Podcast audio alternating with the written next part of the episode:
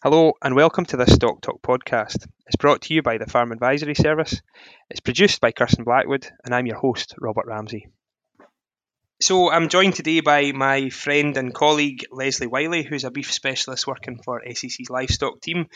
So your job, Lesley, your background, I suppose, is really in beef supply chains and, and processing. Uh, and I know a lot of your specialist work is um, you know market driven and, and certainly at the at the finishing cattle end. Um, where are we at? The, obviously, markets of, of every commodity going are, are all over the place at the moment. But where is where is the beef job going at the moment? The beef job has is as good as it's ever been in terms of the price. Um, the price that's available at the moment, we're looking at 440 to 450 pence a kilo dead weight at the moment, um, which we've never never seen before. Um, so that's a real positive. Um, obviously, the challenge is that all the costs have gone up, probably more than that. Um, but I still think we need to look at the positives that the beef price is getting to a level where we we thought it needed to be before the price increases for for the cost uh, for the inputs. Um, so that's a real positive for that, and and there's there's demand, which is good. Um, and we are now in Scotland tracking about five pence above the English price, um, where historically, for the last four months, five months plus, we've been trailing behind the English price. Um, so that's rebalanced itself. Um, numbers seem to be getting tighter um, in terms of um, slaughter cattle that are coming forward to slaughter. Um, just as it always does at this time of year, um, the housed cattle come to an end and there's less young bulls being finished as bulls, which would normally come out May, June, July time. They, there, there is less of them about. So there, there's an ongoing concern that there won't be enough cattle to meet demand as you get into the summer months. And that's when historically you've seen a peak in the price about August time. Looking forward, I, I don't anticipate a huge drop in the beef price um, into this summer, um, assuming that demand maintains its the level it's at, um, which is always a difficult one to gauge. Um, but it's on that side, it's positive. Another really, on one side, a good a good story, but it's also got its own challenges. Is the cow trade being as strong as it is? Um, so dead weight cows are about 390 plus, um, and you see them in the market. The live market reports 1900 2000 pounds um, which is a lot of money for a cull cow and that's that's great um, as long as that cow's being replaced back into the breeding herd. Um, i have my concerns if they're not we'll end up with a loss of critical mass in scotland which will affect the ability for all processors to remain in business which will create less competition in the market and so on and so on. So um, yes good cull price but just as long as it's been replaced. Um, so yeah, though on those points, really, really good prices there. And following on from that, the store trade's been remarkably strong for for forward stores this this spring. Um, really, you know, two seventy pence plus um, for a good five hundred kilo cattle is is a very strong trade indeed. Um, and a lot of the suckler cow guys, I'll tell you, that's where where it needs to be to make it work. Um, a lot of the finishers will tell you that it doesn't work, um, but that's it's really good. Um, what seems to be driving that is actually a reduction in the number of stores coming forward.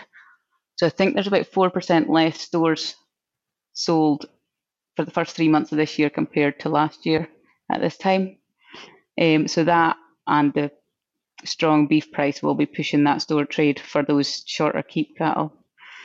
Um, the longer keep stores, so the younger ones that would be potentially going to grass and not finished until January, February next year onwards. We've yet to see a lot of them in the marketplace, but they don't look to be as strong a trade just because the long the long term outlook's really difficult to judge where the beef price will be. We know that feed prices are going to be difficult and challenging going into this winter. Um, so whether that has a knock on effect to some of those cattle and making them a little bit cheaper. But what I would say on the plus side to that is if you have feed available to you, there might be the option of some slightly easier bought stores to take you through the winter. So a lot of these beef prices depend on where demand sits. COVID showed us that if consumers only had the choice of retail, they would support and buy, um, they would buy quite a lot of beef, and that bolstered trade. Um, what challenge we've got now is the consumers are facing really large increases in their cost of living, and it's as to what extent they tighten their belts with their shopping basket, um, and what that means um, for beef producers. And generally, the consumer will switch to a, either a cheaper protein source, such as historically chicken and pork, um, but they also switch to a cheaper beef alternative. So you look at like they would maybe move from steaks to mince and, and such like, and that seems to be driving a lot of the demand for the cull cows because there is a global shortage of manufacturing beef, what they call visual leans, and um, so that's what's driving a lot of this really strong cow trade, really strong young bull trade in Europe. Um, I think in Germany they were about six six euros a kilo for young bulls, which is just about five pound a kilo. Um, and so globally, all the big beef producing nations are are finding this real tight supply of mincing product, um, and that is driving a lot of the beef prices. And globally, the beef price is, is strong globally. So, I mean, that's a real positive. That's really positive that there's a demand out there, and and I suppose there's a shortage, and that's why why the, the price is so strong. Um, I think we can, we can be fairly confident at the moment, Lesley, that the, the worry with Brexit and trade deals and stuff was that we would be swamped by cheap stuff. And that, yeah. actually, all the places where the cheap stuff we were fearing would come from are actually getting a better price than us at the moment. So at this stage, I certainly think it's domestic and Irish production, isn't it? Yeah, definitely. There isn't these these um, countries that we did the trade deals with they're either got so much domestic demand that they don't need to export to us, or they actually have found a route into Asia, which is a much more lucrative market than where we are. Um, and that's why you're seeing normally or historically, if there was a shortage of manufacturing beef, you would get a lot of South American beef coming into to Europe and the UK to fill that. But actually, they they're finding that they've got a route into to Asia that's that's serving them far better than we could. So um, we're not actually seeing that volume of beef coming in from there. Um, so that's that's a positive. And do you see at the moment? Do you see a change? You know, looking forward, and it's crystal ball stuff, and I'm, I'm sure no one will hold you to your answer here. But um, do you think this will change the face of the beef sector? Do you think this is one of those points in, in time that you know, from this point on, what we do is going to be different? I think yes. I think we're we're kind of in a time where there's like a perfect storm going on. We've had rumbling about for the last so many years that the, the carbon emissions argument and, and what we're doing and how we really need to relook at our efficiencies and things. Um, and then we've obviously got these these input costs, the feed, the fuel, the fertilizer rising at a unsustainable rate, really. And um, on top of that, we've got a, a challenge that we've had as an industry for a while now, where the average age of beef producers is quite high, and so you would think there would be an exit from the industry in in a number of years of that number of farmers. So there's a lot of stuff going on there, which has the potential to really change how beef production in Scotland looks. Um, you know, and that in a way, it's quite exciting. Um, it requires a lot of resilience from the guys in the job. Um, because I think we are going to have to relook at, you know, if this is where the new norm is with the prices, something has to change because it's not sustainable.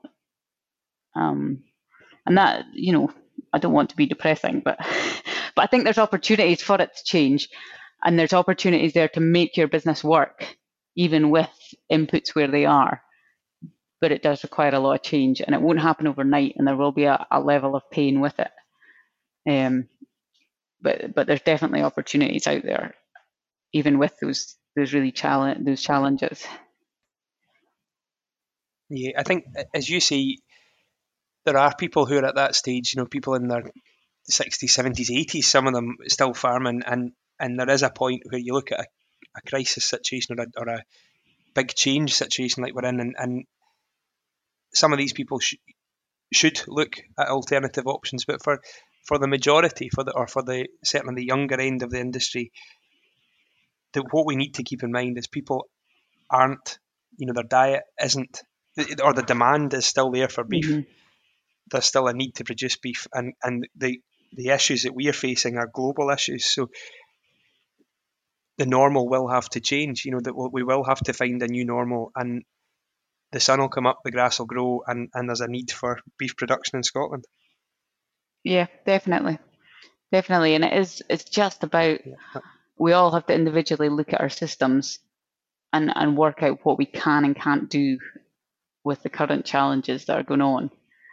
Um, there's a there's a lot of people, and you know, we've been really good recent, you know, in recent years, and we've we've built up really good cow numbers, and we've we've been so chuffed at having all these X amount more cows than we ever thought we could have.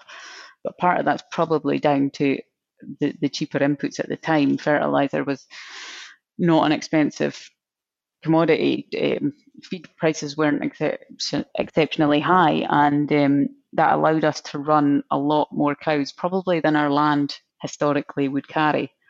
Um, and I think now is maybe the time that we really relook at that, at least with, with the way input prices are, to bring it back to a level where the reliance on, on so many of those inputs is, is reduced to, to make your business weather this storm. Lesley, in your free time, same as me, you're a, a beef producer as well. What I know none of us have all the answers at the moment, but what kind of things, if we're going broad brush across the industry, what beef and sheep type producers do at the moment? What's the, the kind of headline things that we should be aiming to um, to deal with this year to batten down the hatches a bit? Um, it's not groundbreaking stuff. I mean, you'll a lot of you have heard it all before. It's the in terms of fertilizer, it's it's making sure your soils, um, your soils are right. Test test your soils. Lime, lime's so much cheaper um, and such a valuable re- resource. Um, you know, if, if your ground's needing it, it can make such a big difference. Yeah, the grassland, the use of grassland, I think certainly there's some guys making a really good job with their grassland um, rotational grazing um, and really, you know, getting really good utilization out of that grass. And I think it's something that we could probably all learn something from. I'm not saying we all go rotational grazing, but I think better grassland management and, and doing more with grass I think we'd all like to be in that situation where we're less reliant on bought-in feed. Um, so I think there's there's definite opportunities there on farm, on farm for that, and not even, you know, in the immediate, you know, the the whole putting clover into your sward. That's not an immediate solution, but it will help you, you know, long term over the next couple of years, you know, build up a bit of nitrogen there without buying it in a bag. I think that on the rotational grazing thing, you know, we, we've that drum's been beaten for a long time, and there's some folk very passionate about rotational grazing and very into it, and some folk aren't really going that down that road. The thing I think to keep in mind is what the principles of rotational grazing are: a short graze and a long rest. And actually, it's the rest period that's the important bit. And supposing you know you've got you're not going to rotational graze, or you're not going to certainly paddock graze. If you've got two lots of cattle in two fields, try one lot of cattle, you know, put, put the two lots together and graze those two fields in rotation, graze one and graze the other. And, and that rest period will grow you slightly more grass. You know, there's some really simple things we can do to start that journey and, and to give it a go and see if it's um, see if it's viable where you, where you are. So finishing diets, I know you've done a bit of, a bit of work on costings and things. Wait, what what do the finishers do at the moment? You know, hopefully as a store breeder myself, hopefully the finishers go and spend loads of money on on store cattle. But you know, they obviously need to. There needs to be a margin in this job, and and feed is feed's going to be be a real challenge. What what does it what does the finishing world look like? Um, it's a difficult one. At the moment, you see there will be a, a lot of people still on a contract for bought forward feed. Um, they'll either be coming out of it recently or or be due out of it soon. Um, and that's you know I think they've been cushioned to a certain extent from the the, the rises in the feed price. Um, they've been very aware of them, obviously, but I think they've been cushioned to a certain extent, and we'll start to see going forward a bit more challenge in it because I've done a few costings on heavier store cattle, 550 kilo store cattle, and the costings depending on what kind of diet. So you can go from a silage silage with a bit of barley, bit of soya at two pound fifty a day to uh, intensive, basically ad lib cereal diet with a bit of um, dark grains and a bit of straw in there, and it comes out about four pound a day, um, which is a little bit scary. Um, and I suppose the key the key things to remember from that is to target your ration and make sure you know what you the cat the cattle you've got are able to do. Um, you want them to maximise their performance. So if that ration's supposed to get you one and a half kilo a day, you want those cattle to be doing that one and a half kilo a day. Um, so really look at, you know, keep monitoring those weights, make sure they're actually performing. To a certain extent, if they're up to just about kill weight and they're not performing, kill them because they're costing you a lot more than the feed price if they're not putting on that weight that you need them to. Um, so other ways to kind of keep the performance going on them is making sure they've got access to clean water, making sure they've got enough access to the feed. They're not fighting over access to that feed. Um, you know, there's enough space at the trough for everyone. Um, ensuring that they're healthy. So, you know, the usual fluke worms, um, any respiratory vaccination programs that you can do, um, and just yeah, anything that would hinder performance um, will really eat away at any possible margin that you have. Um, and and yeah, just ensuring that they're comfortable in their in their housing, if that's you know if they're housed, um, dry bedding, plenty of space, all these kind of things make a difference as to whether those cattle can actually achieve the the weight gain targets that you want them to. Um, so so yeah, it really is about making sure that all these things fit in place. Um, and yes, the feed's expensive, and and yes, it, it, it the margin's going to be tight. Um, but if you can get those cattle to perform, you know that's your best way of of coming out of it. So we've covered a lot today, Lesley. What what would be the three take home messages or messages or the three key things that farmers should go away and do uh, as things stand at the moment? I think they need to go away and look carefully at their system, their current system, and what's working and what's not working. What do they like about it? What do they don't like about it? What where's the real pain points within that system and and speak to someone, see what changes you can make. You know, nothing too drastic, but there there might be changes that you can make to that system to make it work better for you and and maybe make it less reliant on some inputs. I know that's not you know applicable for everybody, but I think I think there's room in most people's systems to to, to tweak some things that might just help. I mean, there's going to be realistically there's going to be some pain, but you know I think we need to look past that to to the longevity of your or the longevity of of your business, um, and there will have to be some changes made to do that really look at your systems. Um, and um, as Robert said, you know, look at those rations, look at your health plans, all these little things, anything to maximize the performance from what you've got um, will really help. I think we're all quite aware now with the fertilizer of of what we can and can't do to maximize the, the potential and the usage of it. The key things to remember is we've got a global and a domestic demand for, for beef production. Um, we have record prices for all classes of stock, you know, um, and that gives us a good grounding. And then I know the costs are out with our control, um, but I think by looking at our systems and, and tweaking them both in the short and long term, you know, we can ride out some of this. Um, you know the the market the the feed markets they'll change you know as we get closer to harvest and, and post harvest and whenever Russia and the Ukraine situation gets resolved. Um you know so I think if we can make our businesses slightly more resilient to some of these input costs through, you know, a change in their system, be it more grassland based or producing more homegrown cereals or or even homegrown proteins. So Lesley, we I'm sure we could talk. In fact, we have done in the past. We could talk all day about where we're at and where um, markets are going and what the thing's going to look like. But hopefully for our listeners, that's been a useful insight into where the market's going and certainly some things we should be focusing on. Um, for me, I think the important thing that everyone needs to do is just keep keep in mind we're not we're all in this together. We're all in the same position. We don't really know where it's going, but for me, there's enough positives to for for individuals to be positive. There's enough positives on the horizon that that mean we should just kick on, get on with it, and and and see where we uh, see where we land up. So, Lesley, big thank thank you to you for taking time out your evening, and uh, we'll look forward to working in, with you in the future. Thank you. So I'm now joined by Tim Geraghty.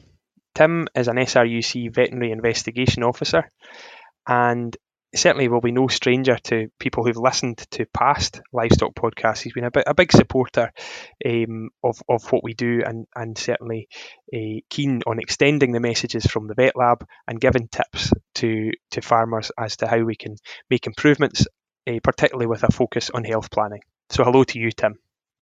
Where are we at in the vet labs at the moment, Tim? So th- this is busy season for the vet labs. So we always expect our sort of peak workload to come in in March and April. Really, uh, increases through February and decreases through May would be typical, but March and April are busy. Um, and this year's been no different. So I'd say. Uh, you know, for, for obvious reasons, the, the seasonal uh, lambing and calving uh, has a big impact. Um, the I get from our point of view, nobody likes using us because often when you're using us, it's because there's problems. But at the same time, if there are problems, far better, far better that you know that people come to us and, and use us and, and try to learn as much as they can uh, when when things aren't right. Um, the, the in terms of what we're seeing, it's there, there's things we see all the time. So we we do typically see a, a spike in Johne's diagnosis. I, I, think that's to do with the stress around calving and transition. Um, tends to, you know cattle with Johne's will, will often go clinical uh, just at the point of calving or shortly afterwards. So, and that's come through all of the different centres. We're, we're seeing Johne's at the top of the list, but that's very predictable and expected.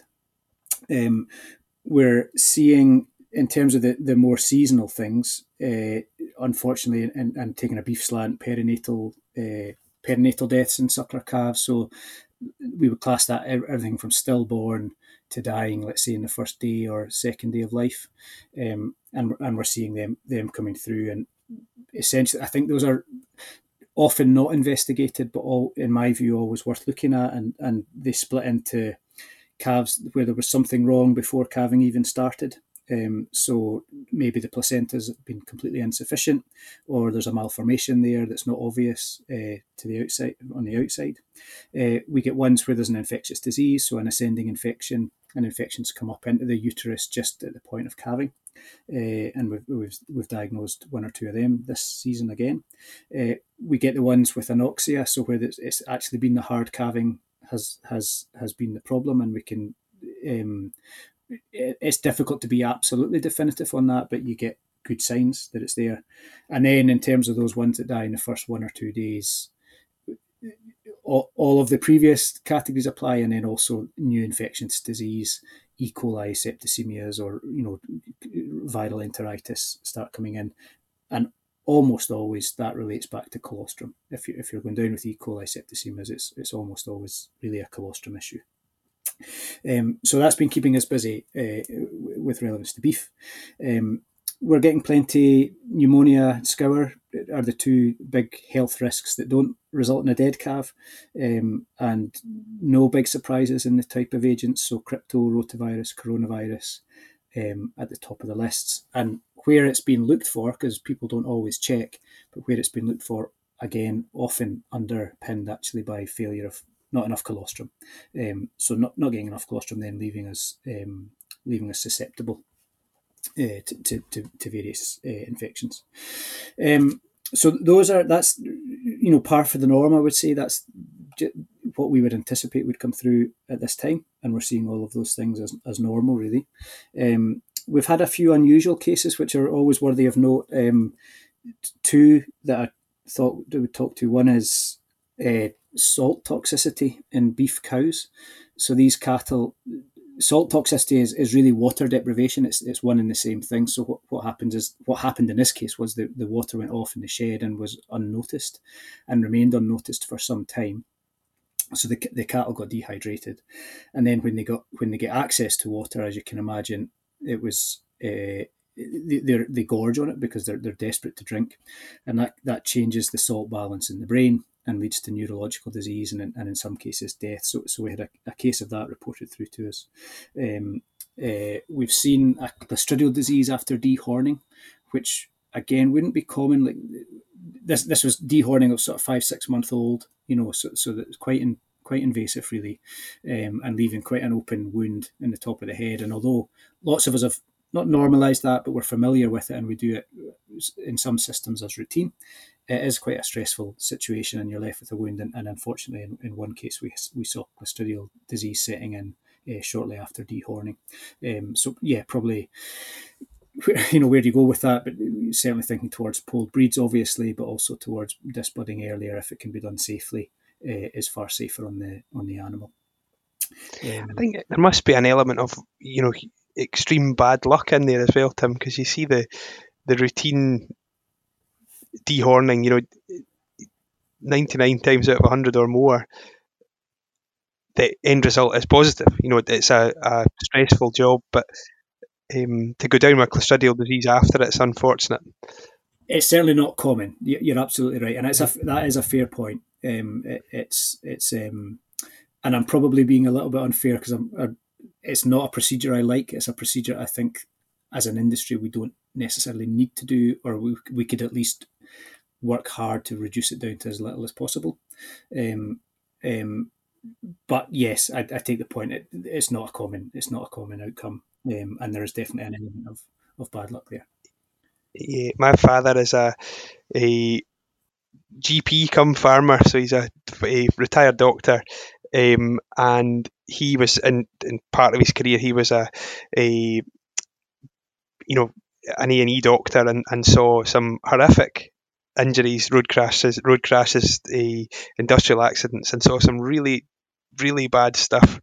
And his most hated job, the thing he can't deal with at all on farm, is dehorning. He just goes away out the road because it's a job that his theory is he can't explain to the animal that this is going to happen, and he also can't explain to himself why we are doing it.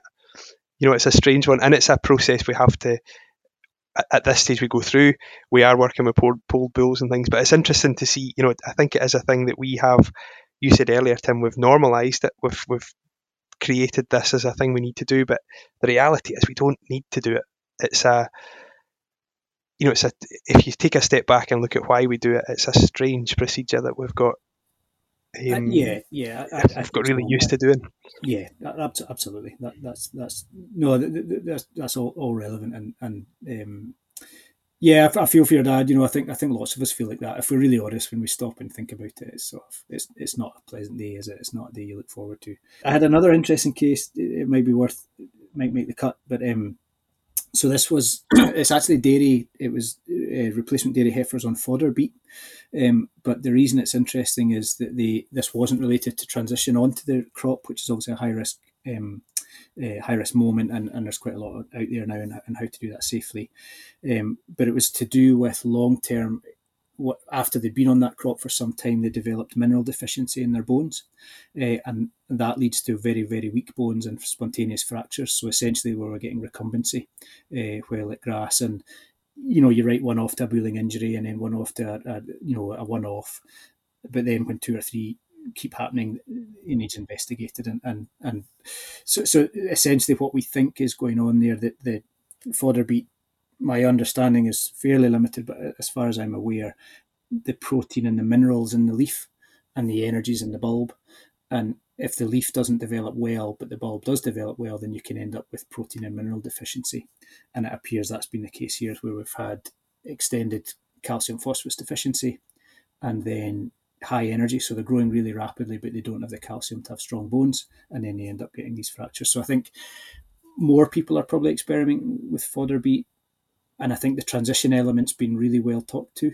Um, but it's just a wee warning that we do need to keep a close eye on them you know, e- even to the point of view of mineral balance uh, when they stay on that crop for a period of time, particularly growing growing stock.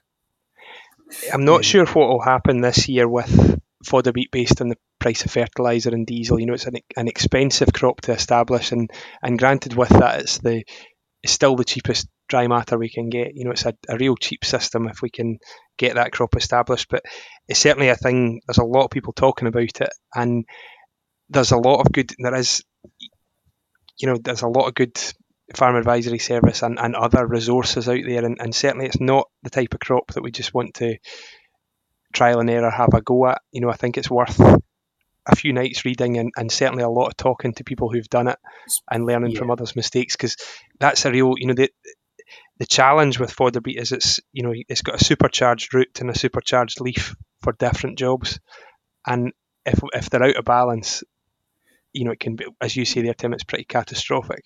Yeah, um, but, but, that, but managed properly, the, the job, um, I say properly, managed, that's an unfortunate event, but managed, uh, correctly managed, it's still an exciting crop, something that's, that, that's got huge potential for the industry.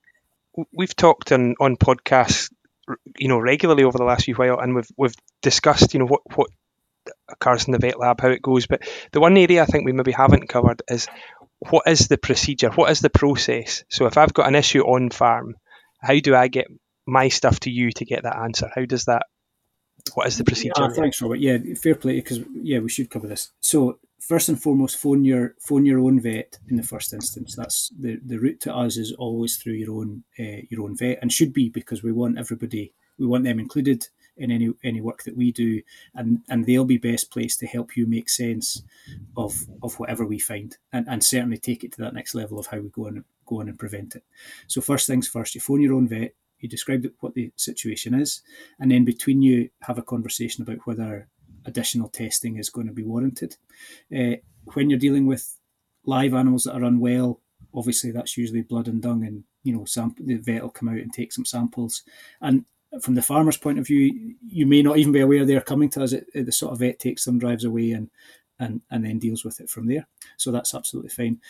When and I think this is more your question. When it's a post mortem, if we've got an animal that's dead on farm, and you, and you're and you're somewhere that you you can physically get to us because we've got three uh, well, with four post-mortem room centres across Scotland now, um, Dumfries, St Boswells, Aberdeen and Thurso. So I appreciate that doesn't cover everyone, unfortunately, and I wish it did.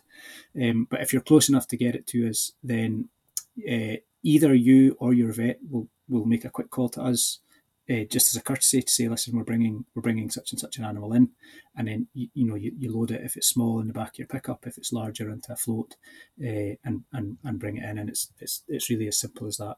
Uh, we'll you know meet you, take a brief history as you drop it off to us, uh, and then our report, our telephone report is usually how we do it. So we'd phone your vet that day, having done the examination, and uh, give the basic idea of what we've seen there's that that comes back really quickly, so that's good.